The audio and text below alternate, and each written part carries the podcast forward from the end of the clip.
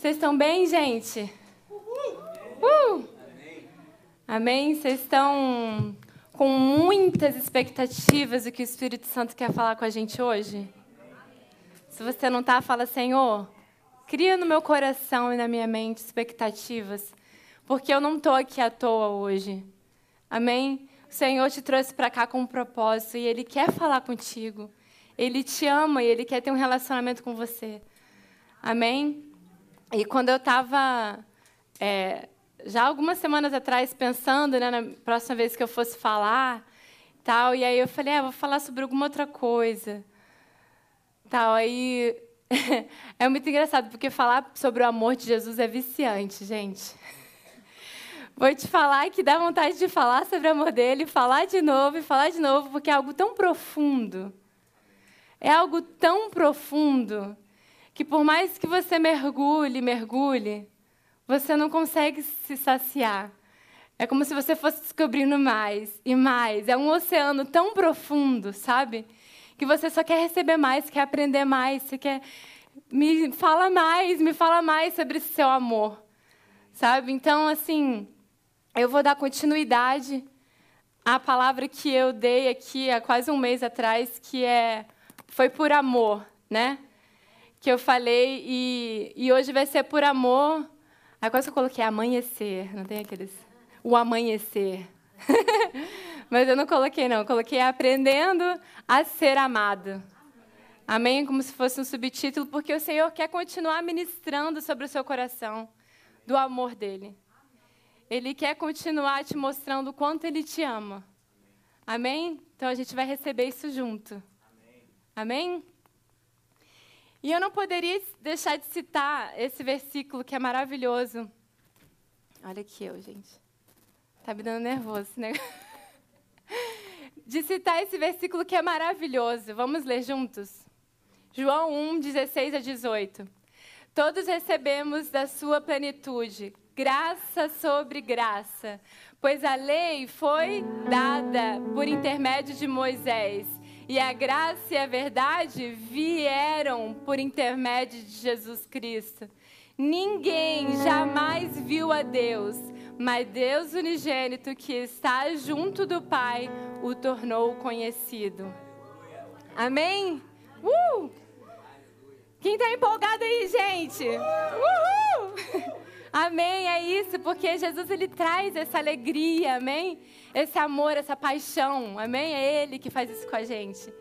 E, gente, esse versículo aqui, a gente precisa entender uma coisa muito importante nesse versículo, que é a diferença, a diferença entre algo que foi dado e algo que veio através. Aqui está dizendo que a lei foi dada a Moisés e a graça... ela veio através de Jesus. Vocês estão percebendo que tem uma diferença ali? Entre algo que foi dado e algo que veio através?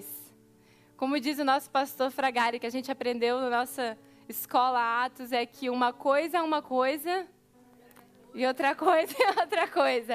É um fundamento que a gente precisa ter quando a gente vai ler a Bíblia. Amém? Então é muito importante a gente saber que algo que foi dado a você... não é a mesma coisa que algo que veio através de você. A palavra está dizendo aqui que a lei foi dada a Moisés e a graça, ela veio através de Jesus. E o que, que isso significa? Que Jesus é a própria graça. Não foi algo que foi dado a Ele e Ele entregou a nós. A gente precisa entender que a graça, gente, não é um ensinamento, não é uma doutrina... não é algo que a gente fala sobre um assunto da graça. A gente precisa entender que a graça é o próprio Jesus. Isso é uma coisa muito importante. Quando a gente começa a entender esses fundamentos, outras coisas fazem sentido na nossa vida. Então, a primeira coisa que a gente precisa entender é a graça é Jesus. E olha que engraçado, quando ele fala ali, ninguém jamais viu a Deus, mas Deus unigênito que está junto ao Pai. O que, que Deus está querendo dizer com aquilo ali? Olha que lindo, Deus está querendo falar o quê? Eu, eu, Deus, sempre fui graça. Eu estou mandando Jesus aqui para que vocês entendam quem eu sou. Quando a gente olha para Jesus, a gente está vendo quem? Deus. Deus está falando, olhem para Ele, olhem para Jesus e vocês me verão. Então o que, que Deus está falando? Gente, eu sempre fui graça, eu sempre amei vocês. Eu sempre fui aquela graça que hoje vocês enxergam em Jesus. Só que naquele tempo da lei, precisou ser pagos, pecados e etcétera para que aquilo se cumprisse. Só que Deus sempre mostra da, nossa, da graça dEle em vários momentos, mesmo durante a lei.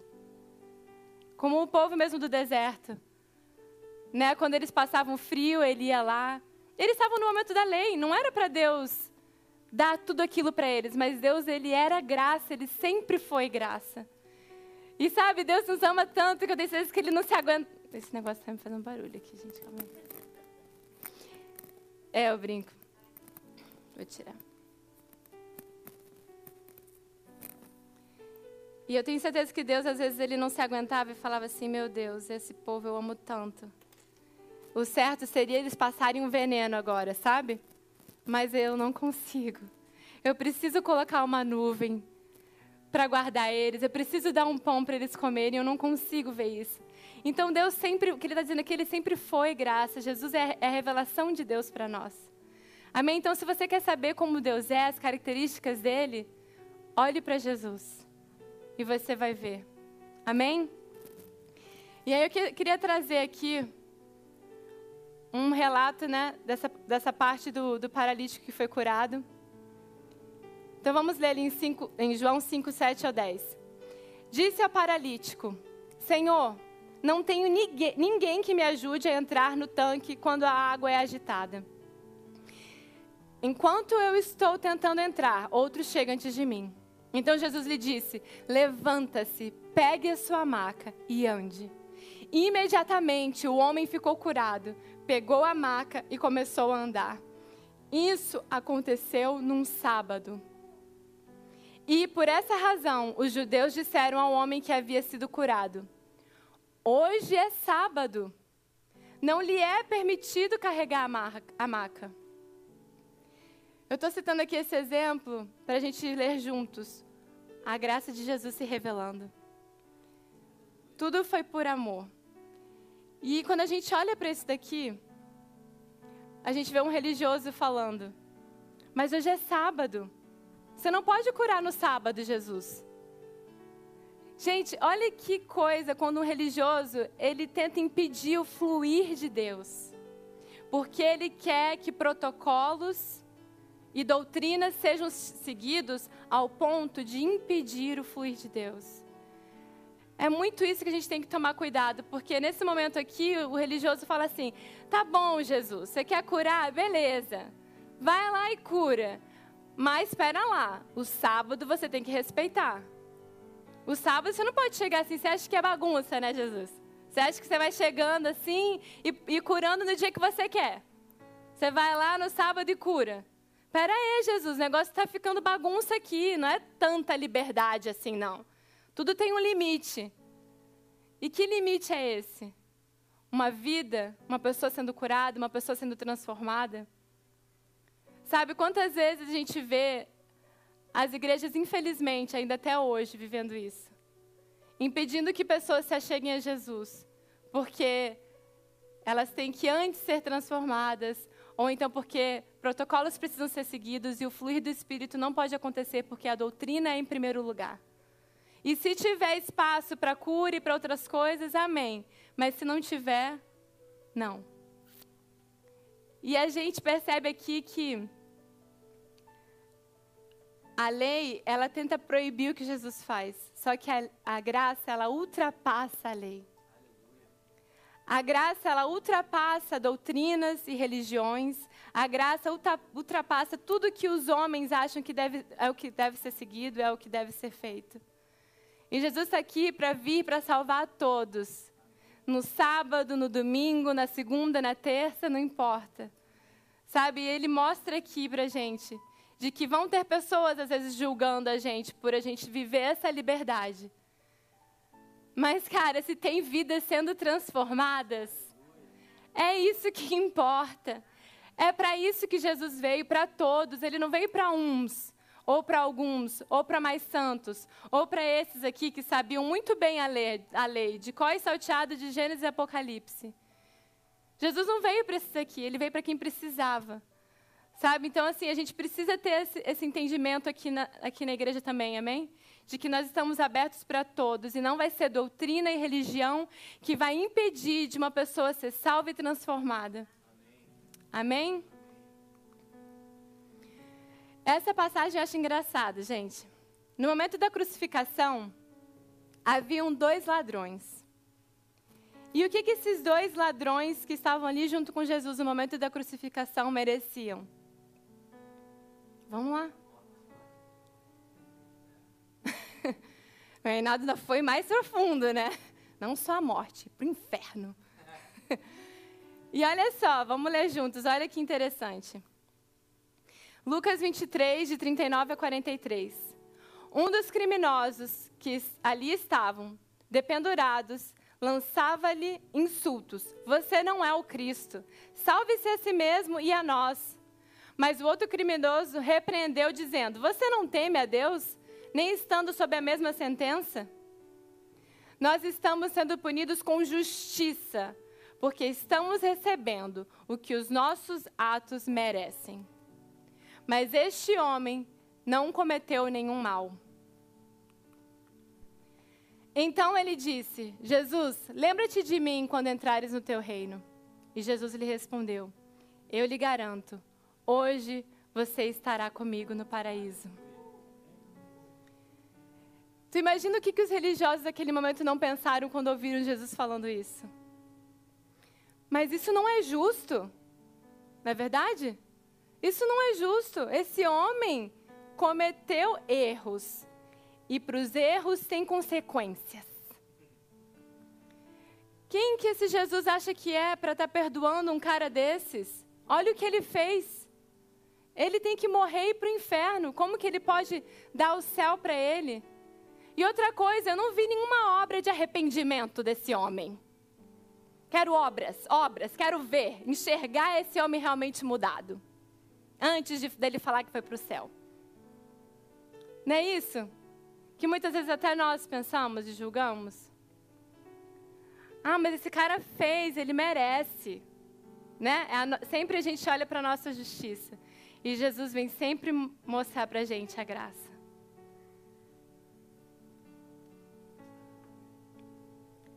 Ele, eu falei também que, que, que talvez alguém falasse assim, mas ele nem falou que estava arrependido. Ele só fez um comentário, Jesus, para deixar ele é, lembrar de, deles quando você estivesse no céu. Mas ele não falou que estava arrependido. Eu preciso que a pessoa diga com as palavras de que ela está arrependida. E aí sim, gente...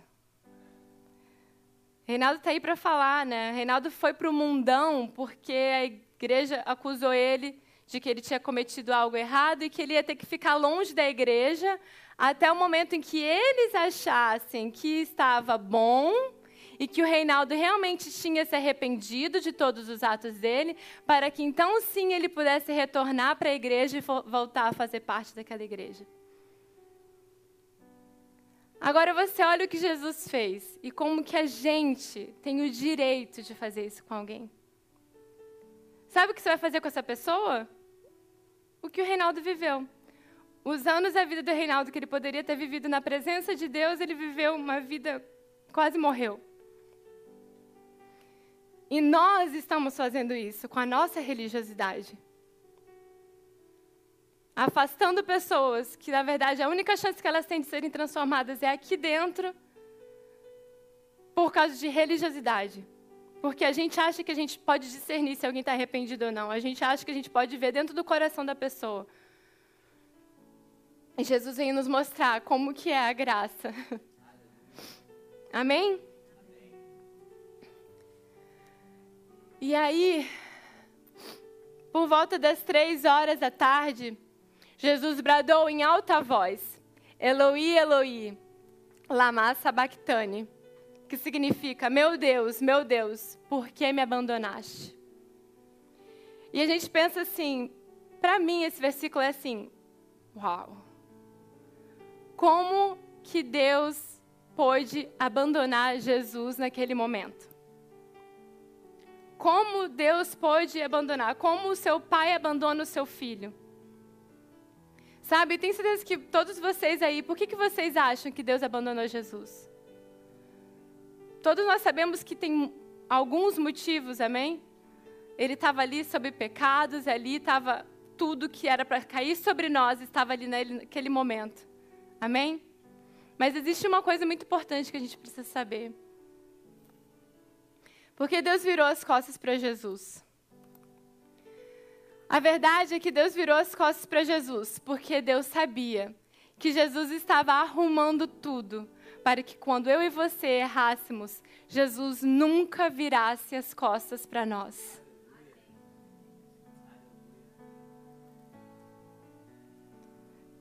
Aquele momento ali, Deus sabia, é a última vez que eu estou virando as costas para um filho meu. Deus sabia disso. Ele sabia que Jesus nunca mais viraria as costas para a gente. Porque naquele momento ele estava arrumando tudo. Ele estava transformando todas as coisas. Ele estava pagando por todos os nossos pecados, nossos erros. Tudo estava sendo consumado ali na cruz. E Deus sabia, Jesus, meu filho, eu vou te deixar, eu vou te abandonar por um momento. Mas para que os meus filhos jamais sejam abandonados por você. Para que mesmo que um dia eles errem, você vai estar de braços abertos para receber eles. Esse é o amor do nosso Pai por nós, de Deus por nós. Ele sujeitou o filho dele a passar por tudo isso, para que hoje a gente tivesse os braços de Jesus sempre estendidos para a gente. E esse amor, ele nos constrange de uma tal forma que a gente não quer deixar, deixar, deixar esse Jesus tão lindo, tão maravilhoso, triste. A gente quer sempre fazer coisas para alegrar ele, para agradar o coração dele, sabe? Esse é o nosso maior desejo, porque esse amor vem e nos constrange. Amém? E olha só. A gente pergunta assim, mas Fernanda, como pode tanto amor, menina? Tu tá aí me falando desse amor todo, como pode? Minha mente fica assim, meu Deus, é muito amor. Não sei vocês, mas eu fico me perguntando para mim mesma, como pode tanto amor, sabe? Às vezes nós não achamos dignos desse amor tão grande, vindo de alguém tão perfeito. Mas está escrito em Isaías cinquenta e três, dez a onze. Contudo, foi da vontade de Deus esmagá-lo e fazê-lo sofrer. E embora o Senhor faça da vida dele uma oferta pela culpa, ele verá a sua descendência e prolongará seus dias, e a vontade do Senhor prosperará em sua mão. Aleluia. E essa descendência aqui é o quê? Essa descendência somos nós. Nós somos a descendência de tudo que Jesus fez. E hoje Deus olha e fala, meu Deus, valeu a pena. Meu Deus é ótima. Meu Deus, valeu a pena.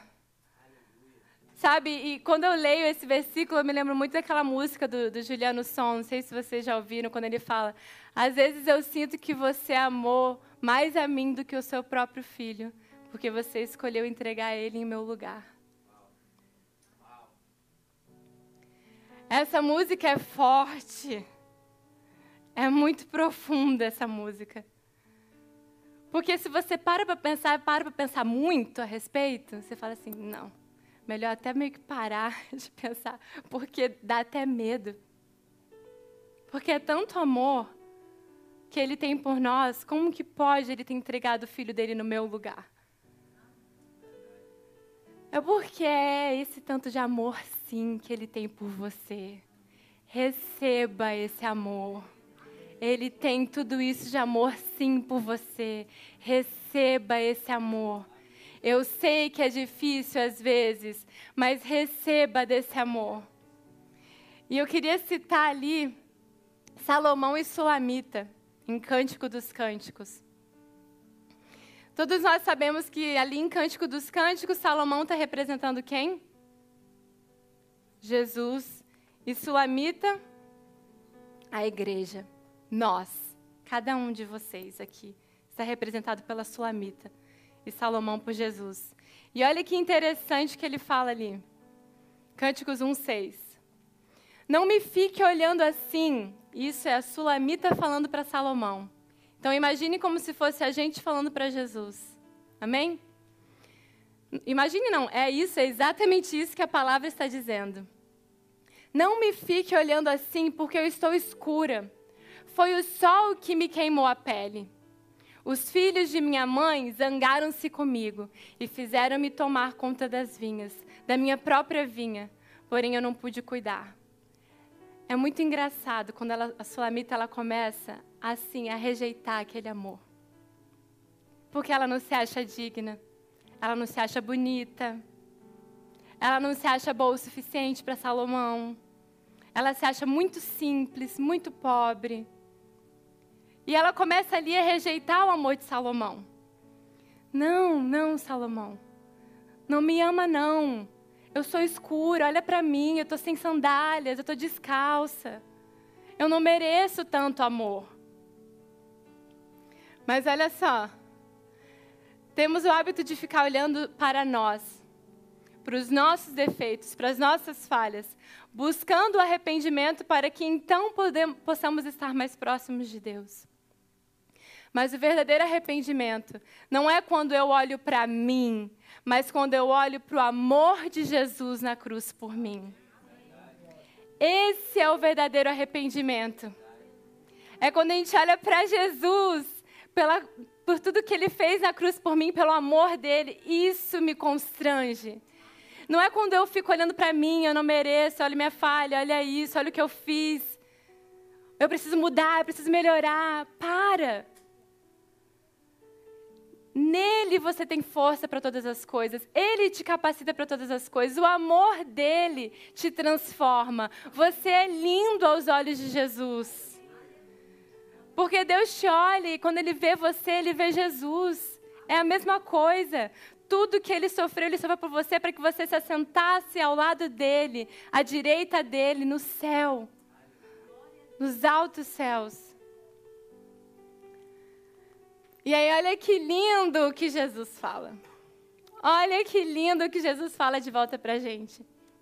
Como são, são belas as suas faces entre os brincos e o seu pescoço com colares de joias.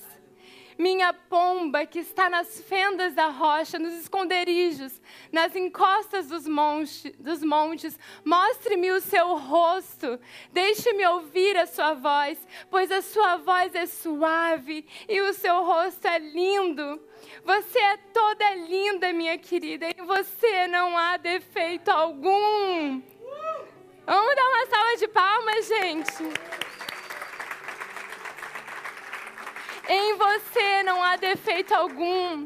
Quando Deus olha para você, Ele vê Jesus, e em Jesus não há defeito algum. Ele é puro e santo, Ele te justificou e hoje você é santo com Ele. Nós estamos num processo de santificação? Estamos, mas já nos tornamos santos com Jesus quando Ele nos justificou diante do Pai. E você é lindo, você é linda.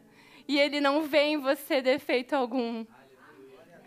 Quem gosta dessa boa notícia aí, gente? Uhul!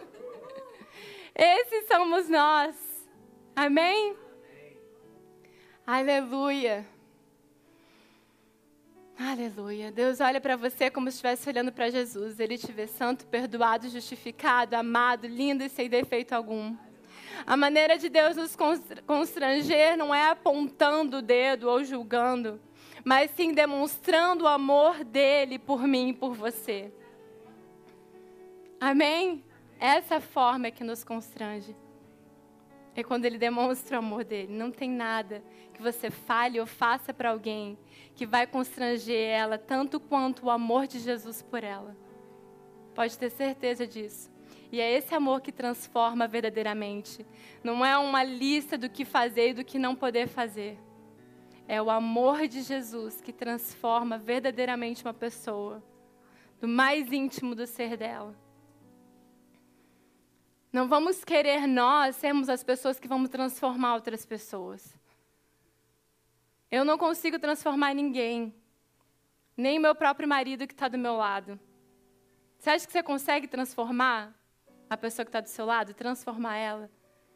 Não, mas com o poder de oração, para que o Espírito Santo fale, constranja, mostre o amor. É isso que vai gerar uma transformação verdadeira. Às vezes a gente tem que falar menos, gente, e orar mais. Porque se você quer algo transformado por completo e não meia boca, onde a pessoa só fala o que fala e faz, porque você pediu para ela fazer, não, nós não queremos mediocridade aqui. Nós queremos viver a plenitude, pessoas verdadeiramente transformadas no interior delas. Amém? Se alguém chega aqui fazendo uma coisa muito ruim aos olhos de todo mundo, eu posso chegar para essa pessoa e falar assim, olha, eu não quero que você fique fazendo isso, eu quero que você faça assado. Ela pode até aqui na minha frente fazer assado, mas lá na casa dela ela vai fazer do mesmo jeito. Isso é a lei. A lei, ela assim, ela pede para você mudar aqui e agora. Não importa se você está fingindo para as pessoas, não importa se aqui na igreja você é uma pessoa e em casa é outra. A lei, ela quer algo imediato, que aconteça aqui e agora. Mas quando o que a gente prega aqui é uma transformação genuína, aonde você é transformado aqui e você é o mesmo aqui que você é na sua casa. E o mesmo na sua casa que você é aqui. Porque Jesus tem esse poder para transformar, não porque eu pedi para alguém, mas porque essa pessoa recebeu o amor de Jesus na vida dela. E ela deixou esse amor. Às vezes demora um pouco mais, às vezes é rápido, mas deixa Jesus fazer a transformação. Amém? Vocês estão vivos aí, gente? Dá um uhul, então! Uhul! Amém. Mas como Deus está provando, já estou terminando, mas como Deus está provando o amor dele por mim, se a minha vida não está como eu gostaria que estivesse, Fernanda? Como que ele está demonstrando esse amor que você tanto fala, bonito, das pombas ali, né? Como que você pode falar desse amor se eu não estou não estou vivendo o que eu gostaria de estar vivendo? Não estou agora sentindo, não estou sentindo todo esse amor aí que você fala. Se eu tenho trabalho, Deus me ama mais. Se eu tenho, se eu não tenho, Deus me ama menos. Se eu ganho um sofá novo, Deus me ama. Mas se meu pneu estourou, Deus não me ama. Essa é uma inconstância de quem não sabe do amor de Jesus por ele. Essa é uma inconstância de pessoas que não tiveram a revelação plena do amor de Jesus por nós. Está amarrado. Repreende aí, Li.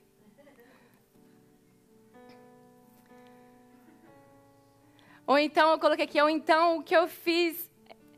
Às vezes tem algumas semanas que acontece um monte de coisa ruim, ou então né, não aconteceu do jeito que você queria, ou então você ficou sem trabalho por uma semana... Aqui pode acontecer várias questões, cada um aqui passou por alguma, uma semana difícil.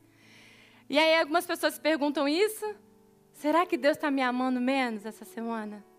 Só pode, cara, porque olha, o negócio tá... Ou o carro estraga em caminho, né?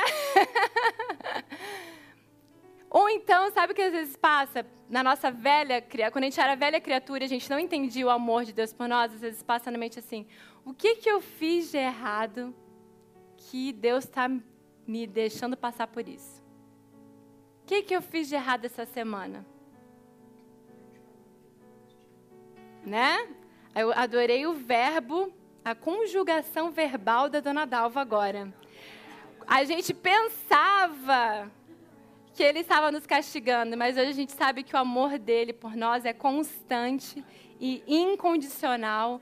O amor dele não muda por nada. Não é porque você ficou sem trabalho, ou porque você tem muito trabalho, porque o teu pneu estourou.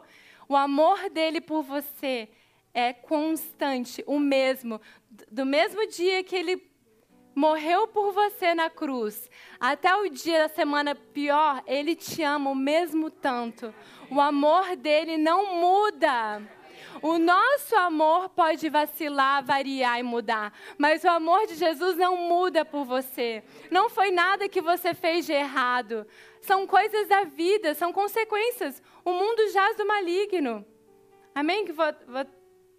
Eu coloquei ali, Deus provou o amor dele por você através de Jesus. Jesus é a prova do amor de Deus por você. Você quer saber o quanto você foi amado por Jesus e o quanto você é amado hoje, numa semana difícil? Olhe para Jesus. Essa é a prova de amor dele por você. A essência de Jesus não é que você o ame, mas que você se sinta amado. Amém? Se você tiver sua vida baseada no seu amor por Jesus, um dia você está amando Jesus loucamente. Mas no outro dia parece até que você tem dúvidas do amor dele por você. Vou repetir, gente. Se você viver sua vida baseada no seu amor por Jesus, um dia você vai amar Jesus loucamente e no outro você vai ter dúvida, será que Jesus me ama mesmo? Será que ele realmente se importa comigo? Não é possível que ele se importe vendo isso que eu estou passando. Um dia Pedro fala, Jesus, se quiserem matar você, vão ter que me matar primeiro. Três dias depois, eu não conheço esse homem.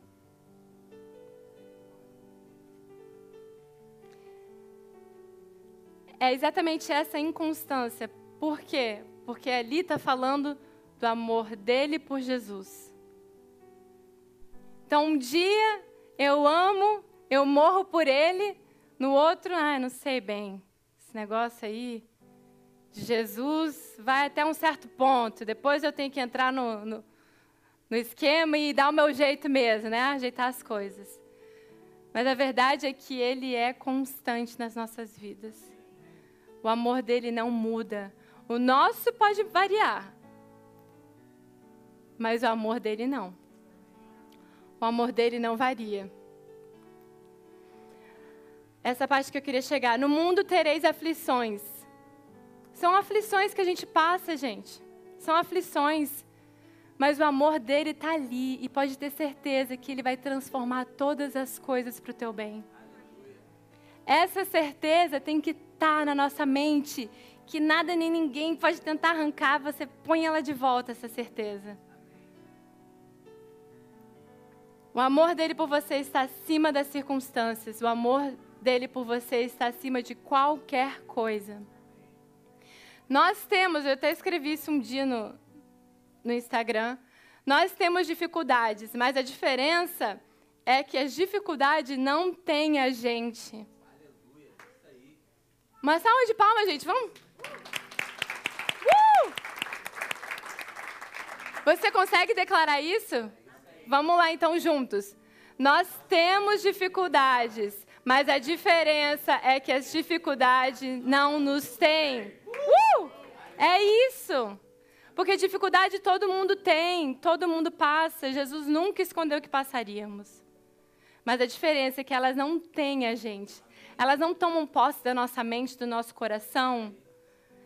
Ela vem, você pode até ficar abatido por um dia, você pode chorar, você pode... ou falar, Senhor, está difícil. Mas aí o amor dele vem e te enche. Eu estou com você. O meu amor é o mesmo. Eu cuido de você. Eu estou aqui. Eu estou aqui para te levantar. E você vai ficar firme. E você vai permanecer em mim, porque eu estou com você. Amém? Não coloquem, isso é muito... Anotem, é um momento de tirar foto. Anotem, tirem foto. Não coloquem a alegria de vocês em algo que hoje vocês têm e amanhã vocês podem não ter. A nossa alegria, em nome de Jesus... Eu vou até vir aqui para esse pessoal aqui, ó. Para esse pessoal.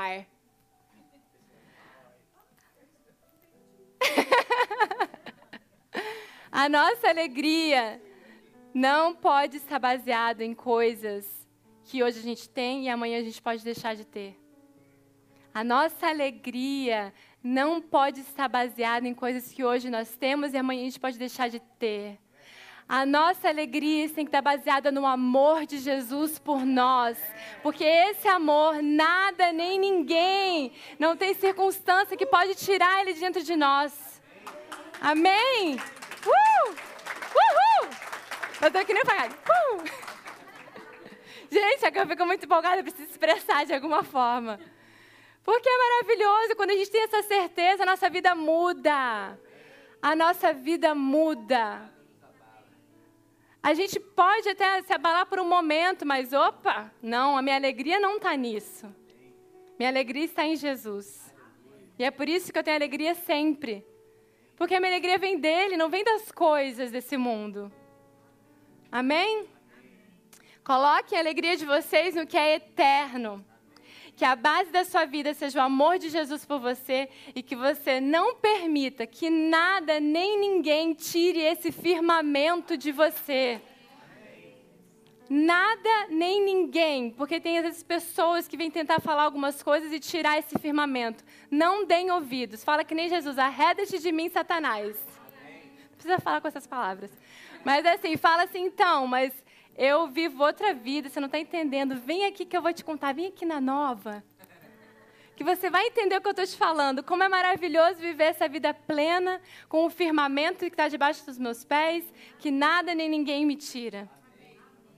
Amém? Pode ir, banda. Já. Aleluia! Pode se pôr de pé, vamos terminar aqui juntos.